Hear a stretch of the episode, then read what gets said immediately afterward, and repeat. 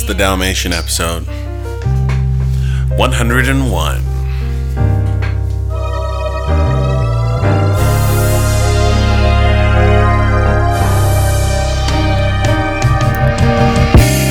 Hello, hello, hello. Around the Post Time A T P podcast, and we are in the midst and the depths of the French Open. Um, and I think we're halfway through the, the pit of fire, the pit of death. Actually, no, we're pretty much through it now. Um, this is a very interesting week and a good week. We may be potentially having a bye week next week. Uh, our co-host, Mark Figueroa, will be out of town. But we might uh, we might still have a surprise episode next week. We'll find out. Uh, but if you don't see one release, you know why. Uh, how are you, though, man? Oh, good. If you uh, enjoy a game breakdown analysis and you're really into the depths of uh, point construction, you're definitely going to enjoy this episode. Okay, so this is a techie episode. Very technical. That's exciting because uh, we don't do a lot, a lot of those anymore. So, um, obviously, the forefront, the big thing happening right now is the French Open. We're in the right in the middle of it. Where do we want to start? Are we starting with the French Open? Yes, uh, we're going to start with uh, the French Open. Obviously, we've been talking about this for weeks, but it keeps on uh, occurring, so we still need to talk about it. Yeah. So it's the W T A Wells Continue. Uh-oh. Now, uh, only Iga Swiatek, the number one player in the world, made it to the fourth round. The rest of the top ten did not. Jeez. As a matter of fact, there was one of the biggest upsets in French Open history. Uh, Karolina Pliskova, who's the number uh, eight seed, she lost to the two hundred twenty-seventh seed in the Jeez. world. So the top ten keep their woes, with the exception of Iga Swiatek. What are your thoughts? Um, I mean, we've been we've kind of been speaking on this and not being surprised by this happening for a long time now, but you just still don't want to see it happen. I'd like to be wrong. I'd prefer this wasn't happening. So, not a fan of what's going on, and I'm not happy about it for multiple reasons. Obviously, I enjoy high stakes and tough matches against great players, but also I'd like to see our champions be respected for their accomplishments during their era. So, I think this hurts Iga because we go, okay, she won her French, but there were no top seeds in there. You know, so not a fan of what's going on. Yes, when she won it, they were, but right now, yeah, she's the heavy, heavy favorite with nobody uh, really ranked. Mm. So it, it is sad to see, but, you know, it keeps on happening. But hopefully the uh, between the eleven and sixteens, they most likely will go into the top ten. Your Pagulas, your, yeah. I hate to say this, your Radicanius. So if they can uh, creep up and make some noise at least, that would do something for the W T A. This does kind of excite me for one specific perspective, and that is I love the idea that Iga is now, I mean, almost overnight going from being the underdog with nothing to lose, pressureless, to now she's the absolute dominant, dominant favorite, and this is going to provide a whole nother type of pressure for her. So we'll have an opportunity to see her play under that. Yes. And that will speak to her championship qualities as well, because we haven't seen anyone outside of maybe Serena Williams and a few of the other super legends able to perform under that level of pressure consistently. So I'm excited to see if maybe she can separate herself in that aspect. Yes, I agree. Uh, we're going to move on. Raducanu makes a request. Now, this was an interesting one. So she went on Instagram and uh, Twitter to make a request. She said, uh, I would love to play mixed doubles this uh, Wimbledon, and I would love for Andy Murray to be my partner. Wow. So if you're available, let's make it happen.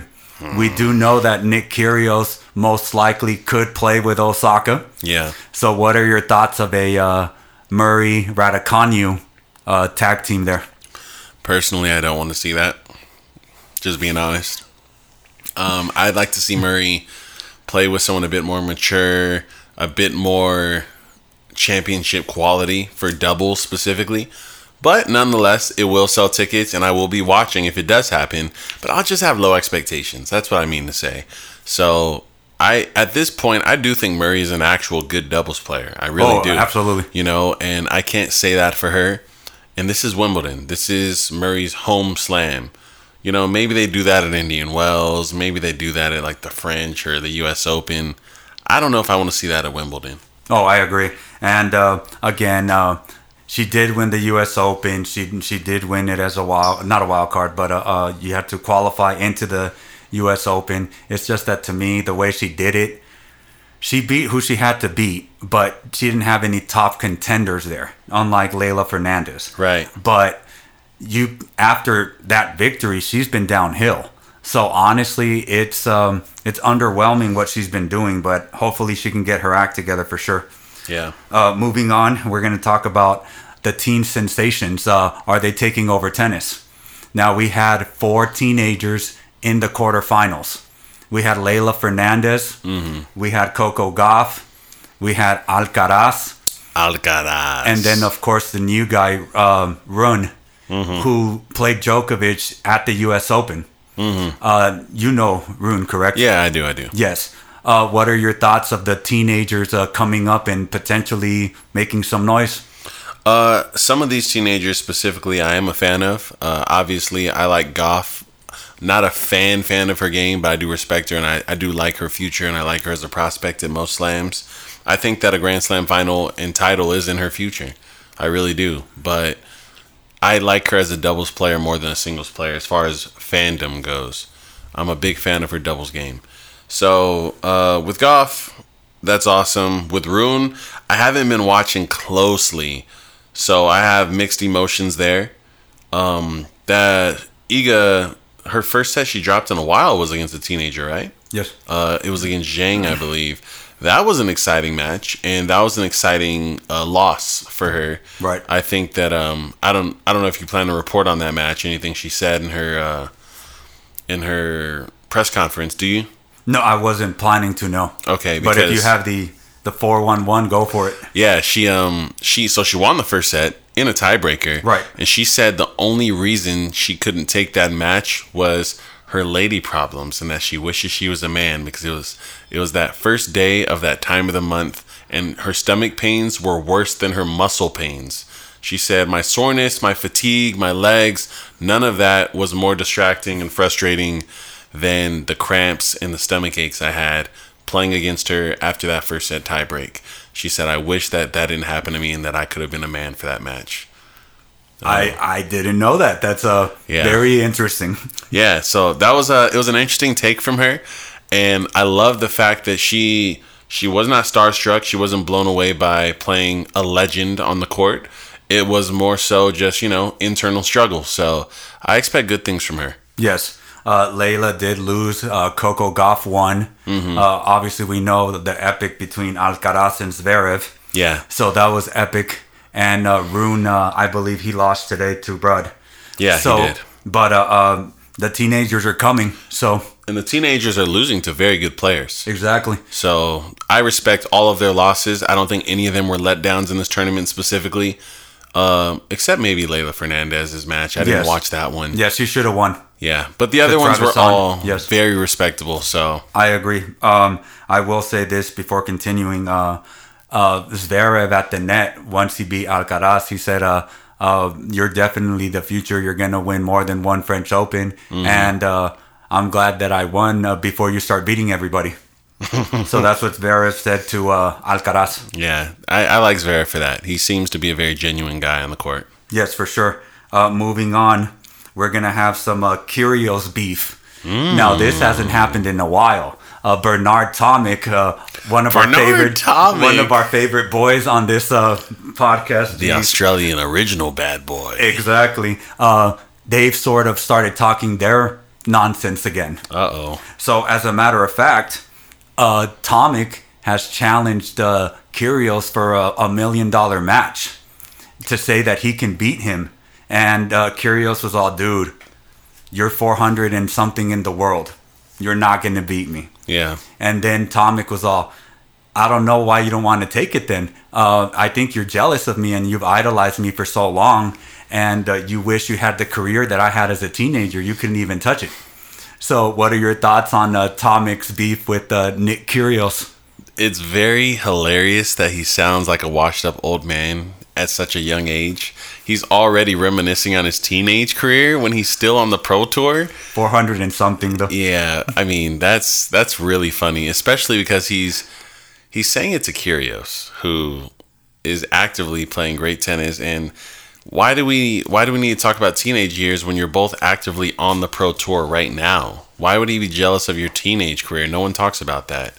So that was funny. And at the end of the day, let's be honest here. Um, he's not even close to Kyrgios right now. So do you think he should take the million dollar match, Kyrgios? I would love to see it. I would love to see it. I would watch it. I'd report on it. I'd commentate it. And on top of all that, I think that it would sell tickets. I really do. If they want to have it here in uh, Southern California, Let's I will go. buy a ticket. Yes. I'll be there. So, um, yeah, Bernard Tomic, it sounds more like he's looking for a reach for income than actually um, him being legitimately serious about it. That's my opinion. I don't think he really thinks he's going to win that. He's kind of going the the Conor McGregor, the Jake Paul, the the Big Showman drama route to sell tickets to something that he's probably not even in the class of, so... I never thought of that. That's fair for sure. Yeah. Yeah, Nick Kyrgios is still out pretty much at the top of the game. Yeah. Maybe not in singles, but he's definitely a good doubles player. Yeah. And he, he can mop the floor with Tomic, so yeah, let's, don't even waste your time. Let's keep in mind, Kyrgios just beat a number eight in the world, Casper Ruud. Right. Who is in the semis of the French Open right now. That is correct. You know, so he has some significant wins in recent time under right. his belt, so. Correct. Um, since you talked about that, let's talk about that before we talk about the scheduling.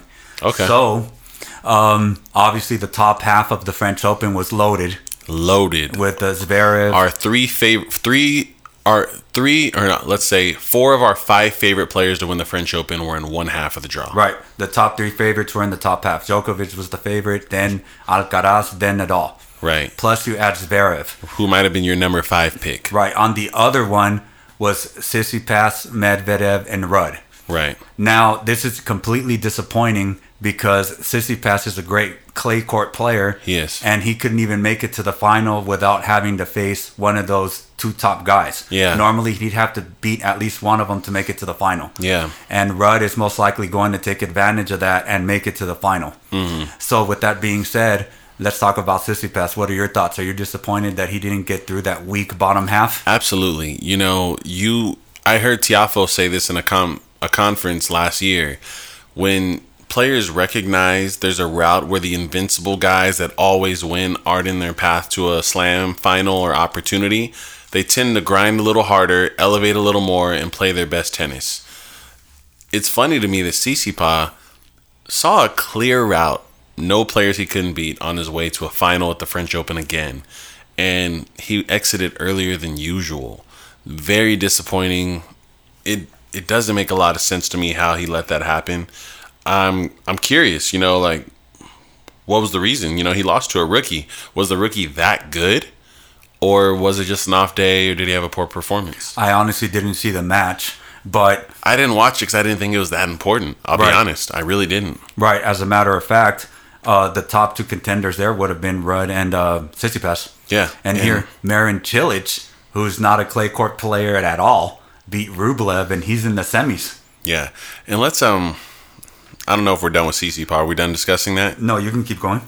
Uh, well, I'm, I'm about to take it somewhere else if we oh, are. Oh, okay. Go ahead. Take it somewhere else. Um, because Marin Cilic is a Grand Slam title holder. He is. And a lot of people forget that because he's probably the least admired Grand Slam winner of the last fifteen years. Um, I, I feel like that's a bit of a big statistic that has no numbers to back it up. But this guy won the U S Open, and he hasn't done a whole lot since, and he's pretty late in his career right now. But I just want to say, he did just beat Rublev in a five-setter. Yes. Rublev is a great athlete. Um, he's in that bottom pool, and, you know, at the end of the day, he's beaten some pretty good players. He straight set Juan over Medvedev, you know, and he's consistently, uh, he's got weapons. He's a decent mover for his size. He's got a massive serve, and he's clearly playing good tennis right now. What are the odds that he becomes a two-slam holder? He could, he could be. Uh, uh, Rudd, I can see that. He is. He does open up the court really well. Mm-hmm. Now, as far as the top half, it's going to depend if if Nadal gets through Zverev, it's mm. going to depend how fresh he is. Yeah. And if if Nadal is struggling a little bit, uh, Cilic could most likely possibly uh, make the upset. Okay. It depends on Nadal's foot for sure. Yeah. And, I mean, for me, this is my thought process. If Nadal beats Zverev, Nadal's winning this slam. If Zverev beats Nadal, I'm assuming because of the foot, I see Cilic. I can taking, see that too. I see it. It's possible. It's very possible. Casper Ruud is playing amazing clay court tennis, and we know he's a great clay court player. Yes. So I do think that Cilic and Ruud can go either way. But on the flip side, I do think Zverev is beating Ruud in a final if they were to run into each other. I can see that for sure. Um, but, you know, is your favorite obviously Nadal right now? Yes. Same here. Yes. Still my favorite, but I, I'm just so curious. What does it mean for the sport of tennis if a French Open falls into the lap of Cilic? Yeah, that's that's anticlimactic for sure. What does that mean? He's a yes. That makes him have two slams. We have to put him in the same company as the Stan Wawrinkas? Murrays. The Murrays? That's that's pretty crazy. So I'm interested to see how that plays out and what we that puts him in the Hall of Fame, you know? And he doesn't come to mind when I think of Hall of Fame tennis players in the last decade. He doesn't. Well, uh, with a slam, he's definitely in there for oh, sure. Oh, he's in there. Yes. You know, he has more slams than Andy Roddick there if he wins that. Yo, for sure. Which is mind-blowing. So uh, I'm just curious to see how that goes, but where else did you want to go with this? Yeah, so uh, before moving on, we're, uh, I'm going to have uh, uh, two uh, stats here. Uh, uh, Tsitsipas has never lost to a person outside the top thirty at the French Open until this year.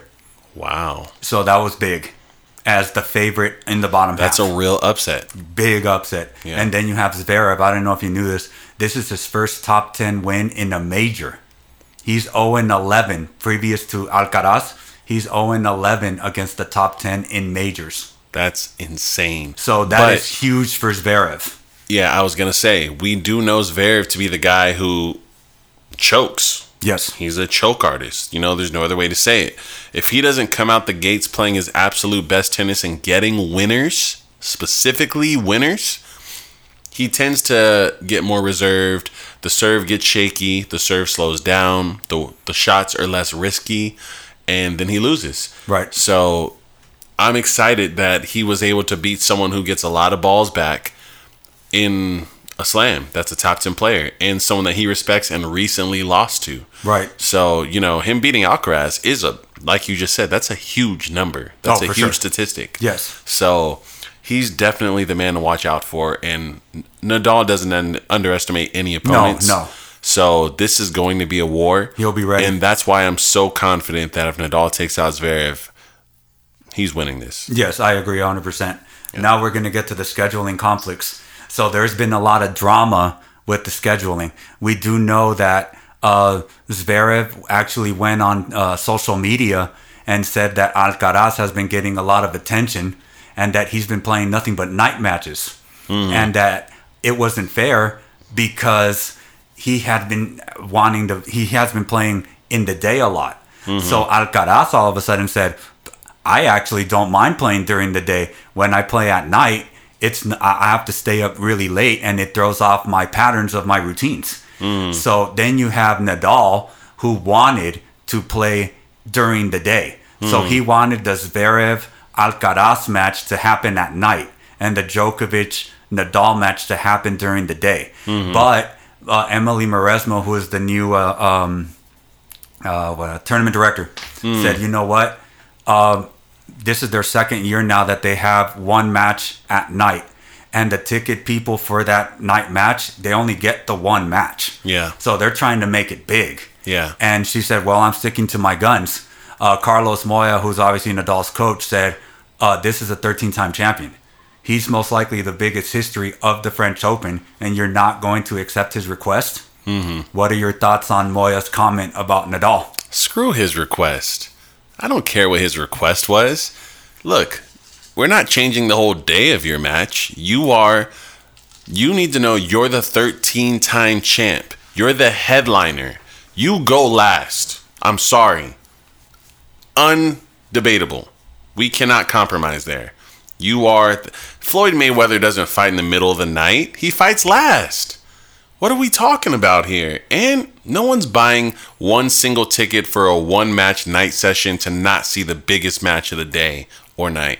So that that's a joke to me. You know, I'm sorry. I get that these players think that they're highly favored and privileged, but I love to hear when they're not.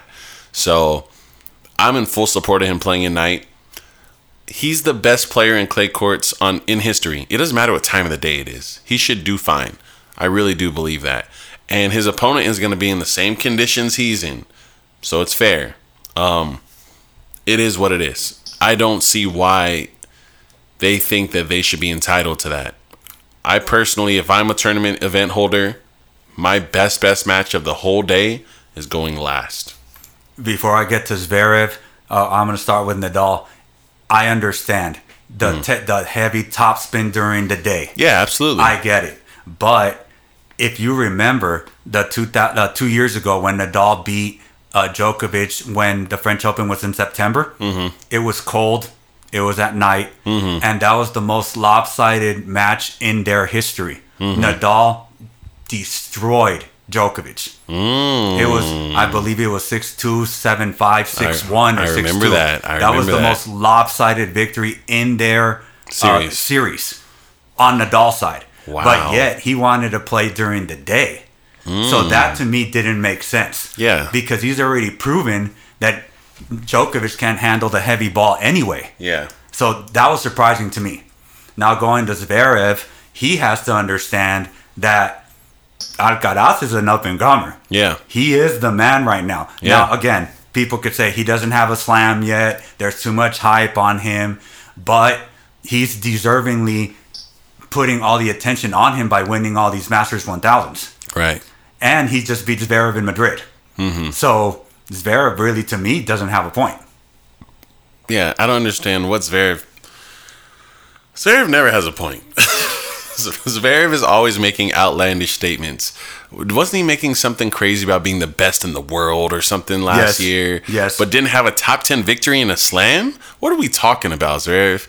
You know... Um, that he was part of the new big three. Yeah, he was the new big three without beating anyone in the top ten. Stop it, man. Right. So, yeah, that's funny to hear. And Zverev, I still... I one thousand percent believe he's the future of tennis still. I think he's a great athlete.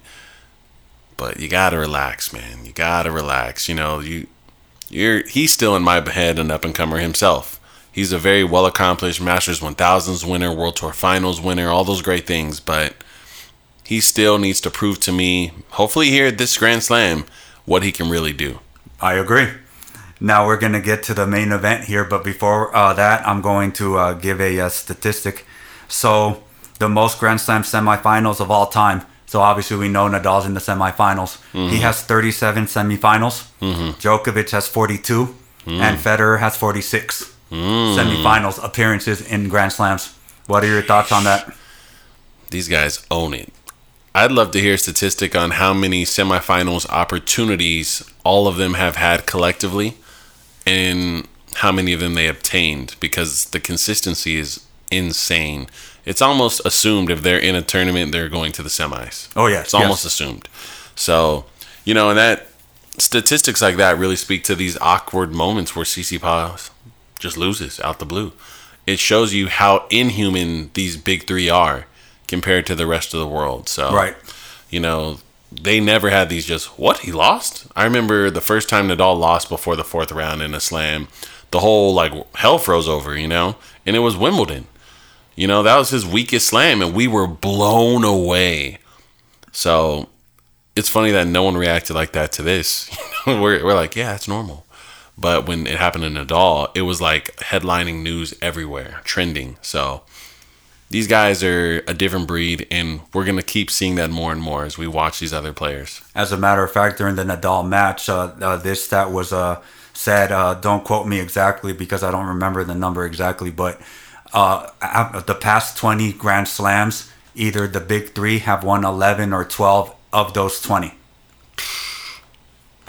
Yeah. They, so there's the dominance it. right there. Yeah, they own it. So now we're going to get to the Nadal-Djokovic match. Did you watch it? I watched the highlights. Okay. So Djokovic, if if you like point breakdowns, you're going to like this right here. Okay.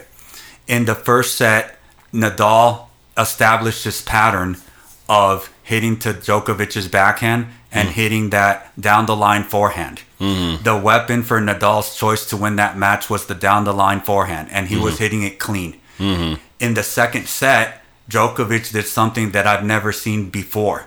He went Thor's hammer, Del Po, um, uh, who's the other one? Uh, somebody with a big forehand.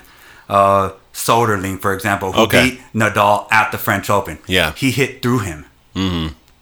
Right to his forehand. If if you want to beat Nadal, Del Po and Söderling have beaten him by hitting through Nadal's forehand. Mm-hmm. And he did that in the second set. Mm-hmm. In the third, Djokovic just was exhausted by hitting ninety-five mile an hour forehands. Yeah. So the first three games, he was done. Yeah. And then he tried to establish a pattern of going to Nadal's backhand so he can open up the court. Yeah. But here Nadal is no dum-dum. What he did is he sliced it middle.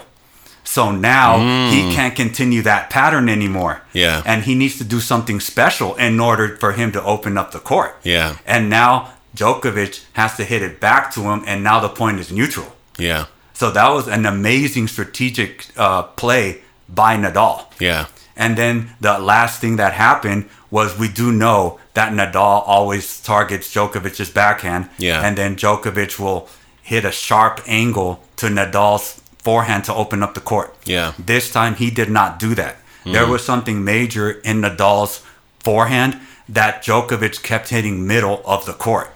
So he couldn't get it to Nadal's forehand. Once that happened, Nadal would hit that down-the-line forehand on Djokovic. So Djokovic had no answers for Nadal. Mm-hmm. As a matter of fact, in the fourth set, he did what he did in the slam in French Open when he lost in the winter. Mm. Nothing but drop shots. Mm. And he did not make them. He's yeah. not Alcaraz. Yeah, I saw so, that. So what are your thoughts? Um, I love to see these chess moves and these sequences that they exchange with each other because they transcend just a, a one meetup, you know? So obviously this time around, Nadal came with a plan that Djokovic could not adapt to sustainably for a full three sets, you know, because he did. They, these are genius players, you know. They do make adjustments. They're playing chess, and Djokovic found the solution that just wasn't sustainable for a five setter. That was the issue. And then when he had to come up with a plan B, he couldn't come up with one. Obviously, he's going to go home. He's going to watch the tapes. He's going to talk with his team, and he will have an answer for this exact sequence next time. But kudos to Nadal for finding a sequence that Djokovic couldn't solve in such a short amount of time. Um, it's excellent tennis. This is tennis at the highest level. It's all about sequences, patterns, shot placement, and thinking four shots ahead. Um, this is what Tsitsipas was missing when he was playing Djokovic right. previously, was making the adjustments because he came out swinging and Djokovic made small adjustments that he could sustain, and then there was not an adjustment in return after. So this is phenomenal tennis. You know, I love to see this kind of stuff. And this is why they go to semifinals. Exactly. You know, um, that's brilliant. It's a good observation from you, you know. So the most exciting thing is going to see, be when we see them play each other again. What are the adjustments? What are going to be the adjustments? Because if you're Nadal, do you make a change to anticipate a change? Do you stick to your guns and have an, an adaptation prepared for after? What are the court settings like and the conditions? A lot of different things happen. So it's really exciting because you have to adjust for adjustments that don't exist exactly. yet, you know? So I'm excited for it. This is why tennis players have to have analysts with them and teams and very previous pros and stuff like that work with them off the court, because you can't beat these other guys without it. You just can't. Yes, because they get everything back. They own all the shots. So yeah. now it comes to, if I go here, he's going to go here. Yeah. So that's what it comes down to. As a matter of fact, Djokovic was a little dum-dum and kept serving to Nadal's backhand in the um, ad side. Mm-hmm. And Nadal kept running around it. Yeah. And hitting topspin forehands to Djokovic's backhand and opening up the court. So Djokovic had no answer. Yeah. So he better learn. If not, uh, Nadal's going to get his number again. Yeah. And there's a lot to take from this. You know, it's it's exciting to know that Nadal is able to still come up with such quality game plans consecutive times in one year, because this isn't the first time this year he returned to play someone again and had a landslide win over them convincingly. His mind is still working at an excellent genius level. Um, and on top of that, it once again, it just draws me back to thinking, Djokovic, don't you wish you played in that Australian Open? You know? Exactly. Don't you wish you played in it? Because this is the worst thing we were... Ex- this was a worst-case scenario for him at the French Open. You know, uh, you run into Nadal a little bit early. He's still more fresh, and he has a game plan. That's what happened. So now we move on to Wimbledon, and you've got to try there. That's where you got to try at, you know? So we'll see what happens for him there, but it's going to be interesting. If Nadal gets this French Open, he'll have a two uh, slam lead, which he hasn't had in his career. Yeah. And now all the pressure is on Djokovic. He has to win three to take over. Correct. And don't ever doubt Nadal at the French Open. Don't Never. do that. You uh, people always do it. I mean, how can you put him as the third favorite? That's ridiculous. Yeah. So don't do that. So unless you have anything else, do you have anything else? Um, I do have one thing. Okay. Um, at this point in time, what are your predictions for the Djokovic, Federer, Nadal Slam collective um, Slam uh, numbers? Who do you think is going to finish on top now? Because if you want me to be frank with you, two years ago, Nadal was my least high pick for who's going to have the most slams collected. I had him in tied with Federer maybe, but definitely behind Federer and Djokovic, or at least one of them. Now is looking like he might run away with this if he can protect the foot a little bit longer. What are your thoughts? Yes, as long as he protects his foot, he he's all he's talking as if he's pretty much done. He's all, oh, I'm enjoying the moment. Mm-hmm. And uh, I never take anything for granted. So hopefully that's not a, uh, a, a ciphering to where he's saying, okay, I'm done. Yeah. But if if his foot is good, I think Nadal's the he- the heavy favorite to win for sure. Yeah. Uh, most likely Djokovic would win Wimbledon. At the U S Open, we already know that anybody could win there. Yeah.